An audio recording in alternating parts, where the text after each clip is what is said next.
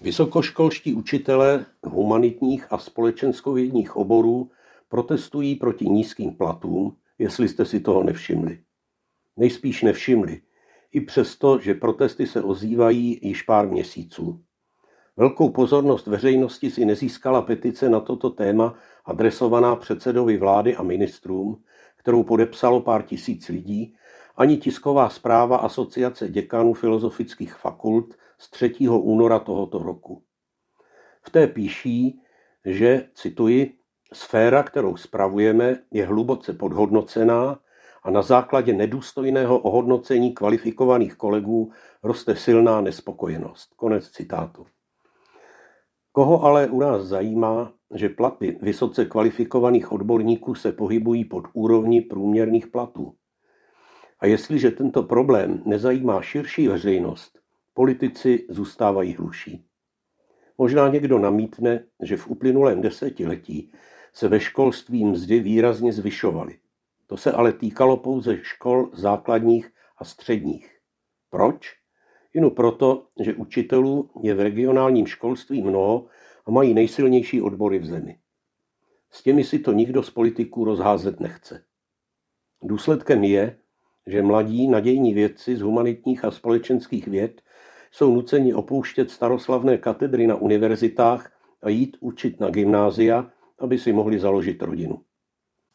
Zůstávají jen ti nejzapálenější pro svůj obor, ovšem s vyhlídkou na celibát. Tomuto smutnému vývoji napomohla i skutečnost, že oproti stavu před 30 lety prestiž humanitních a společenských věd klesla. V komunistické éře byly podřízeny oficiální marxisticko-leninské ideologii a proto se v této oblasti po sametové revoluci projevil hlad po mocensky nemanipulovaném poznání. V posluchárnách bylo nabito.